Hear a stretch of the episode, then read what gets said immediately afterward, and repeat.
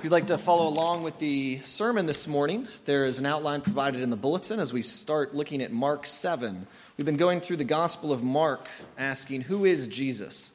And what does the Gospel of Mark tell us about this person, Jesus? That if we are Christians, then it must all be about Christ, about Jesus Christ. And so we are learning each week more and more who is this Jesus?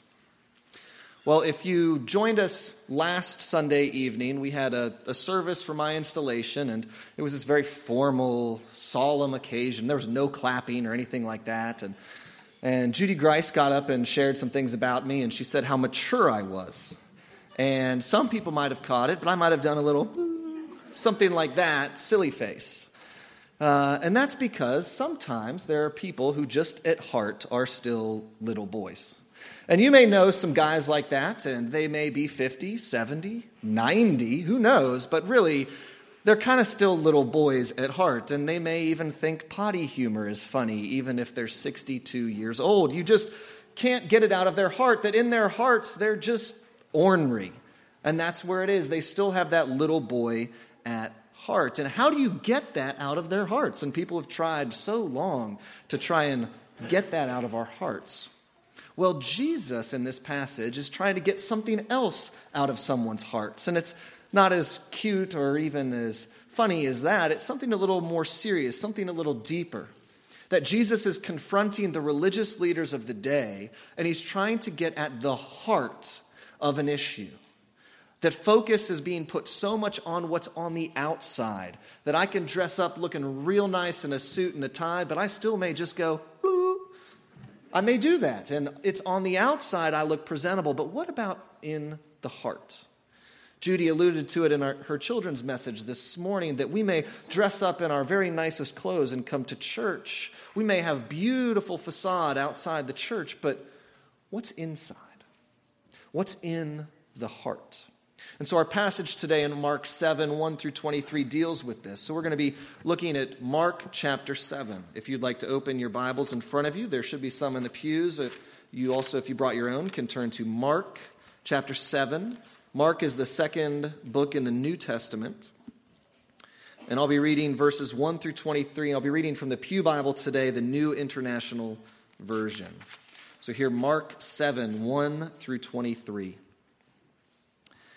The Pharisees and some teachers of the law who had come from Jerusalem gathered around Jesus and saw some of his disciples eating food with hands that were unclean, that is, unwashed.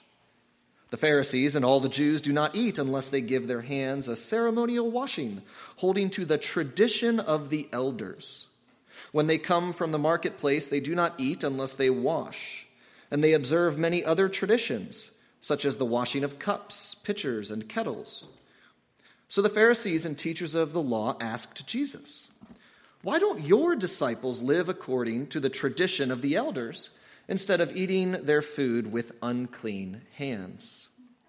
He replied, Isaiah was right when he prophesied about you hypocrites. As it is written, These people honor me with their lips, but their hearts are far from me. They worship me in vain. Their teachings are but rules taught by men. You have let go of the commands of God and are holding to the traditions of men. And he said to them, You have a fine way of setting aside the commandments of God in order to observe your own traditions. For Moses said, Honor your father and your mother, and anyone who curses his father or mother must be put to death. But you say that if a man says to his father or mother, Whatever help you might otherwise have received from me is korban, that is, a gift devoted to God, then you no longer let him do anything for his father or mother. Thus you nullify the word of God by your, own, by your tradition that you have handed down, and you do many things like that. Again, Jesus called the crowd to him and said, Listen to me, everyone, and understand this. Nothing outside a man can make him unclean by going into him. Rather, it is what comes out of a man that makes him unclean. After he had left the crowd and entered the house, his disciples asked him about this parable. Are you so dull? He asked. Don't you see that nothing that enters a man from the outside can make him unclean? For it doesn't go into his heart, but into his stomach, and then out of his body. In saying this, Jesus declared all foods clean. He went on What comes out of a man is what makes him unclean. For from within, out of men's hearts come evil thoughts, sexual immorality, theft, murder, adultery, greed, malice, deceit, lewdness, envy, slander, arrogance, and folly. All these evils come from inside and make a man unclean. Let us pray. Lord God, we thank you today for your word. We thank you that we can come to this place to hear your word. And we pray that your spirit might be with us. Spirit, be with me as the speaker. That what I say would be true, and that what is not true, that it would just filter out of our ears, never to be accepted. Bless the message this morning. And Spirit, be with all of us here to be listeners to have open hearts and minds to receive your word. And Lord God, change us. Use your word, which is powerful, to change us into the likeness and image of your Son, putting off our sin and bearing the fruit of holiness, the fruit of your Spirit. Lord, we ask these things in the name of Jesus, our Savior. Amen. Well, this morning we are talking about sin. It's so much fun to get up here and talk about sin, but that's what the Bible says. And so that's what we hear. And so this morning, what I think our passage is saying is that sin is primarily an internal problem that must be dealt with at its root. We cannot just deal with the symptoms, we must deal with the cause. And the cause of sin is deep, it is an internal, not an external problem. And so, first, we're going to look at Jesus' argument with the Pharisees. Then, we're going to look at his further explanation to the disciples and the crowd. And finally, ask, well, what does this mean for us? So, first, we're going to look at Jesus and his little argument here. The religious leaders of the day, the Pharisees and the leaders or scribes from Jerusalem, appear again. They have not appeared since chapter 3, and they're here to cause trouble for Jesus they come to the disciples and they say, Well, why don't you follow the tradition of the elders? They don't follow this practice of ceremonial washing prior to eating. Apparently, some time ago, religious leaders had determined that in order to make sure they were right with God, they needed to do different kinds of washing before they ate. This was additional, it was not required by God's law. But they created these rules, these traditions, to make sure they didn't break God's law. They wanted to make sure they were right with God, so they created additional traditions. And so this was passed down from elders to elders, from leaders to leaders for generations as a tradition that those who are truly committed to God will certainly follow these additional rules. They would agree with the tradition. And so the Pharisees and the scribes, thinking this is just normal, go to Jesus and his disciples and say, Well, why don't you guys do this? And Jesus answers their question. And he does so with just a bit of heat, just a bit. Jesus tells them right away that Isaiah prophesied really well about you hypocrites. Whew, okay, that starts the argument pretty fast. He says, Isaiah wrote this that this people honors me with their lips, but their heart is far from me. They worship me in vain. Their teachings are but rules taught by men. Jesus is pointing to the main problem that they have elevated their own traditions, their own rules, their own practices to the level of God's law. And thus they have chosen their traditions and set aside God's law. He says, You have let go of the commands of God, setting them aside, and thus you nullify them with the word. And to make matters worse, you do this in many ways. Now, obviously, the religious leaders were not thinking, man, how could we really mess up God's law? They thought they were doing something right. They thought they were following God. But what had happened was their own traditions had taken the place of God's law. They lost the heart of God's word because they cared too much about their own doing, whatever it was they were doing in these many ways. And so Jesus gives an example of how wrong they are, comparing them to Moses, God's word there. Talks about the practice of korban, and obviously we all know, no, we don't know what that is. We really don't. Korban was some kind of practice where religious people could say that I am dedicating my money, my possessions, what is mine, to God. But somehow the religious leaders had created a loophole. And they figured out well, what if I dedicate it to God, but I'm a religious leader? I'm kind of like God. And so they were able to still use the money, but justify not providing for their elderly parents and not caring for them. In other words, they circumvented the laws of God in order to keep their own money. That financial burden of caring for their parents no longer existed for them. But the problem was, according to God's word, we are to honor our father and mother and that includes caring for them as they age. So Jesus calls them out on this hypocrisy, showing that their traditions circumvent, they go against God's law. They have voided the fifth commandment, that really they don't even follow it anymore. They have found ways around it, elevating this tradition of korban higher than God's law. The scariest part about all of this, though we don't know a whole lot about Korban or even who these Pharisees were, the scariest part is they thought they were doing what was right. All of it was being done in the name of obeying God, that on the outside they looked like they were doing the right thing. And Jesus condemns them for holding to these traditions. After all, God's laws are what tell us what godliness is. God gave us his laws to help us understand holiness, how to follow him. And who are these religious leaders to come in and say, hey, we've got some new laws, and you need to do those too? They're putting themselves in the place of God. But it doesn't stop people from trying to do that. Like the Pharisees and the scribes, we can also fall into this trap, making up our own traditions about following God that somehow circumvent God's laws. Perhaps it's just an issue of emphasis. We prefer to emphasize some commands or some attributes of God over against others. Maybe we justify speaking harshly to people because we know God is holy and just, forgetting that God is also merciful and forgiving.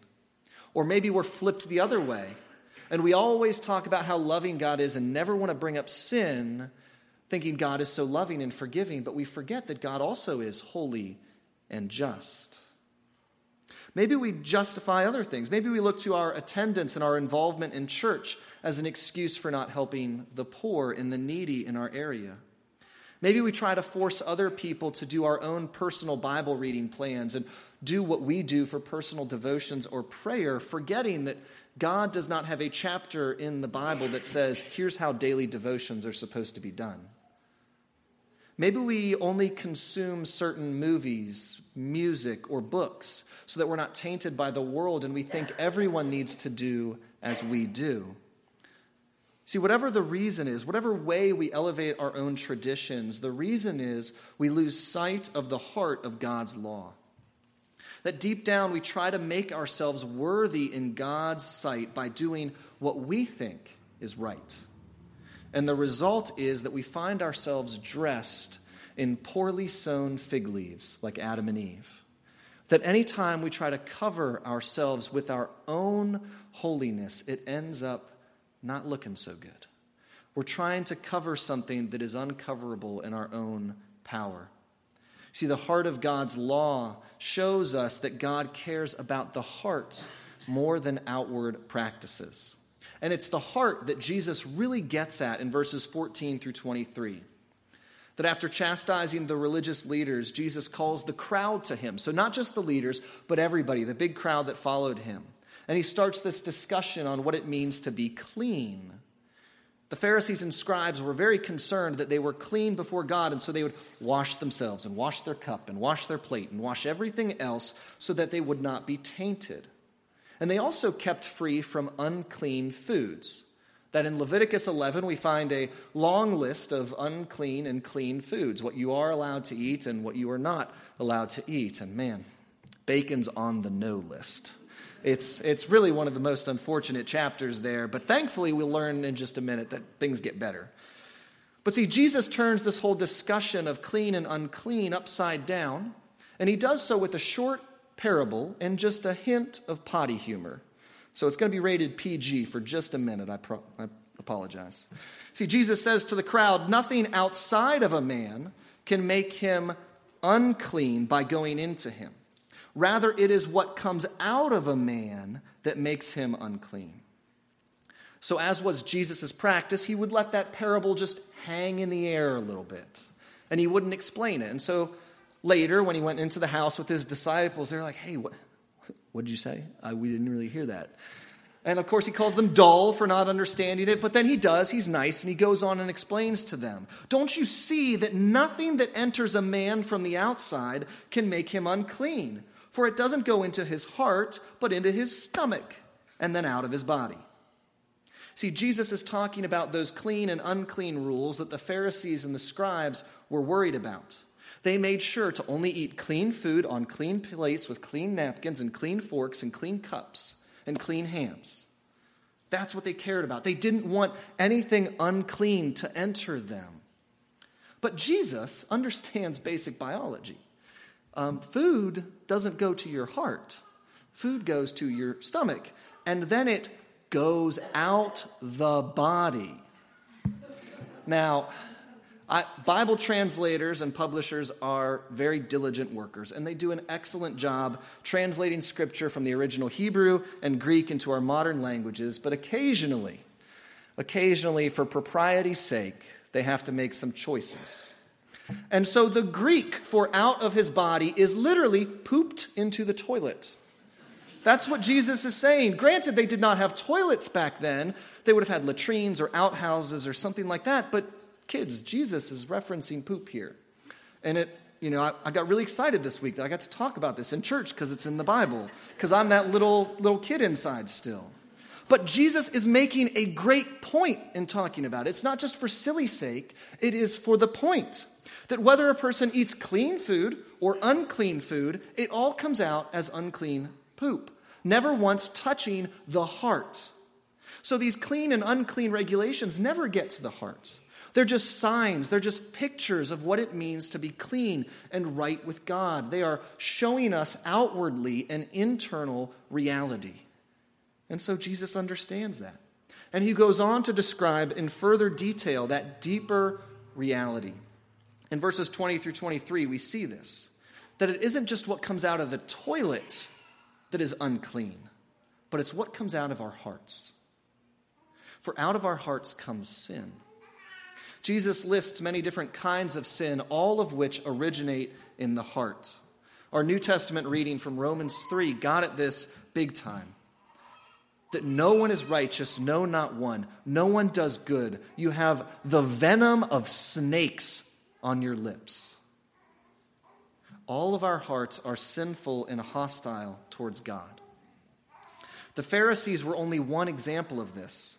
Their distortion of God's laws with their traditions was just one expression of the sinfulness of the human heart, that all of us by nature have unclean hearts. You see, Jesus isn't talking about bad people, Jesus is talking about all people. And this is something that we have to remember in so many instances. So I'll go personal and then global. Personal. Today, today was hard. Today we had kids who were not very happy coming to church.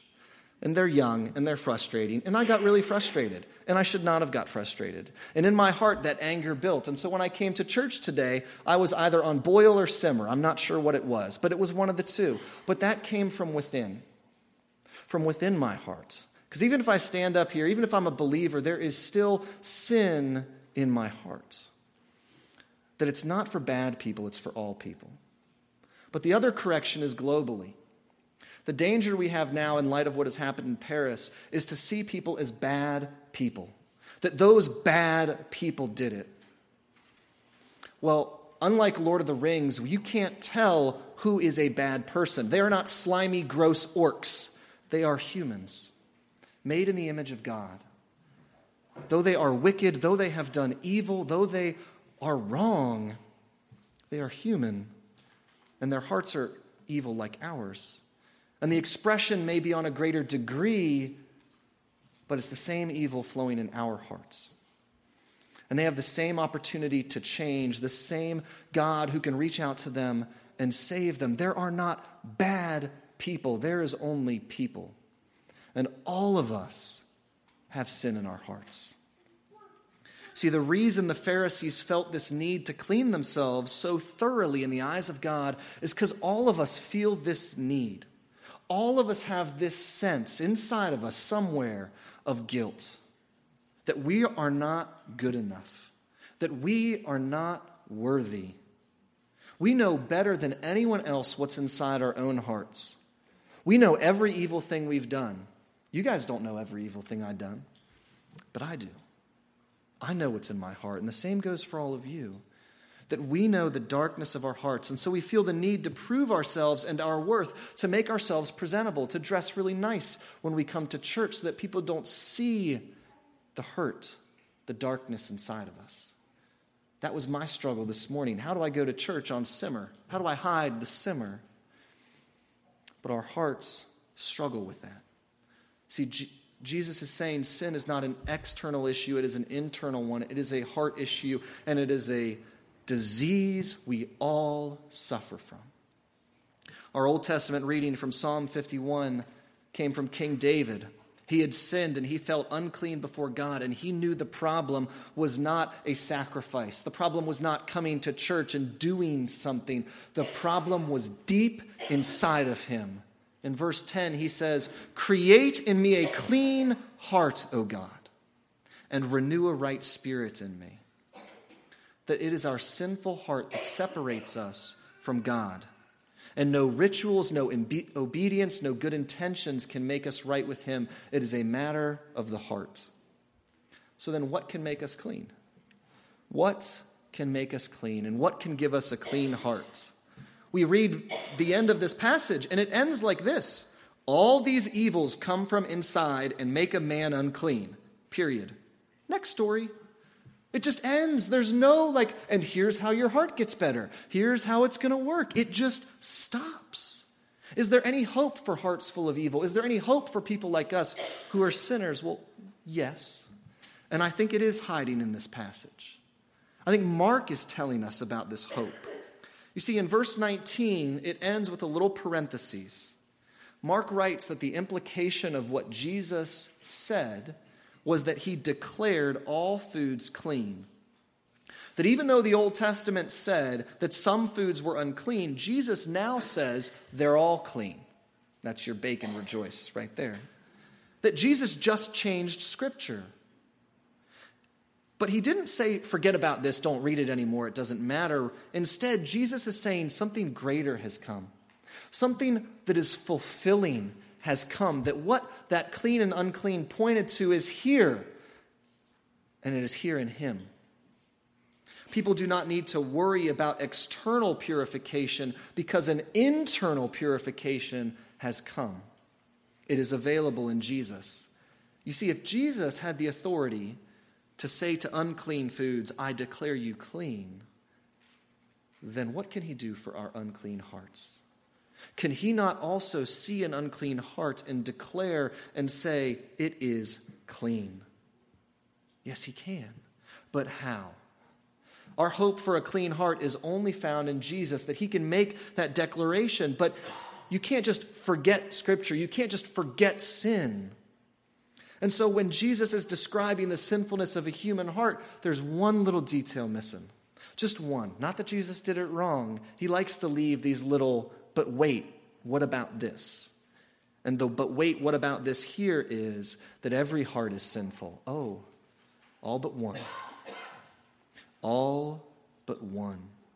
That Jesus was perfectly clean and holy that he fully obeyed all of God's commands, that nothing evil or sinful ever flowed out of him, that he was pure in heart. And so Jesus has this perfect relationship with God. He is not separated from him by sin or uncleanness. And yet, for our sake, he willingly accepted the punishment that someone deserves for their sinful heart, someone separated from God. And he was executed. He was executed by crucifixion, facing the punishment of a criminal.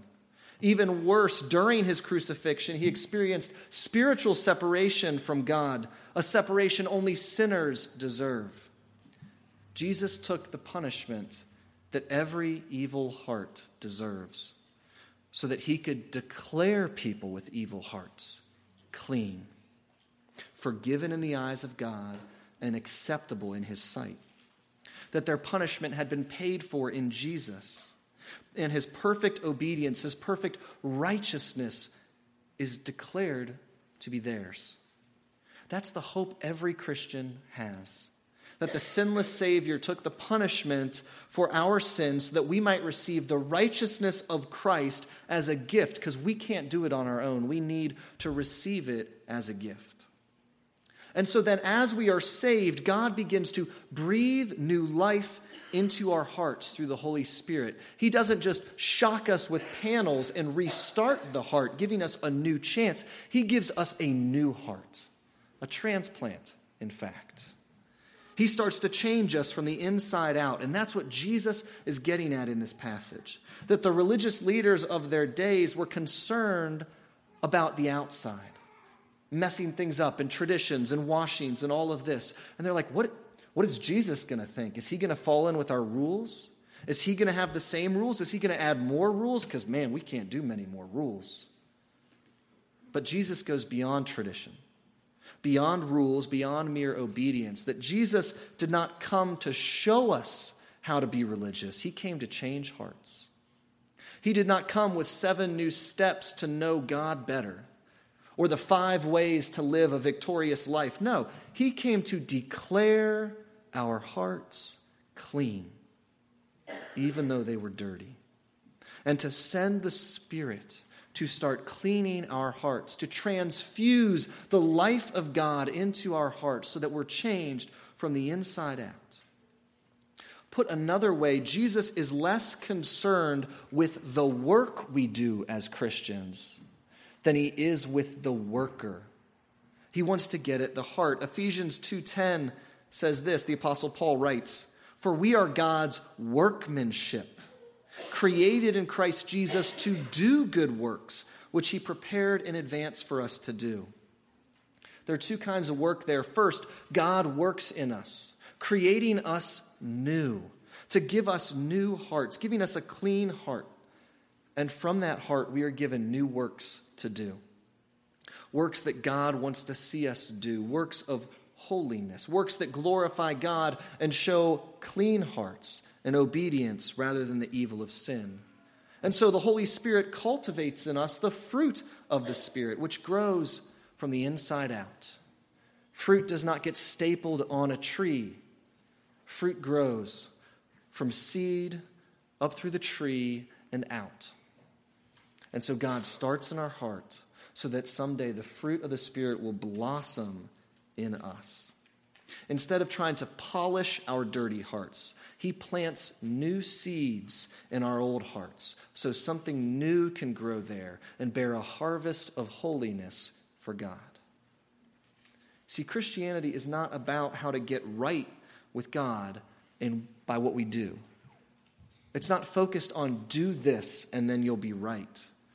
Jesus didn't come to lead a seminar on how to be better religious people. He came to find the root of our issues and, like a surgeon, fix it at the root, at the source of our problem. And He has done so. And He offers to do so, to change hearts. And so we are called to humble our hearts to not like the Pharisees think we've got it all together and we just need to keep anything bad outside because we're good on the inside. We are called to say, I'm broken in here. Can someone fix me? Who can make me right with God? and that's Jesus.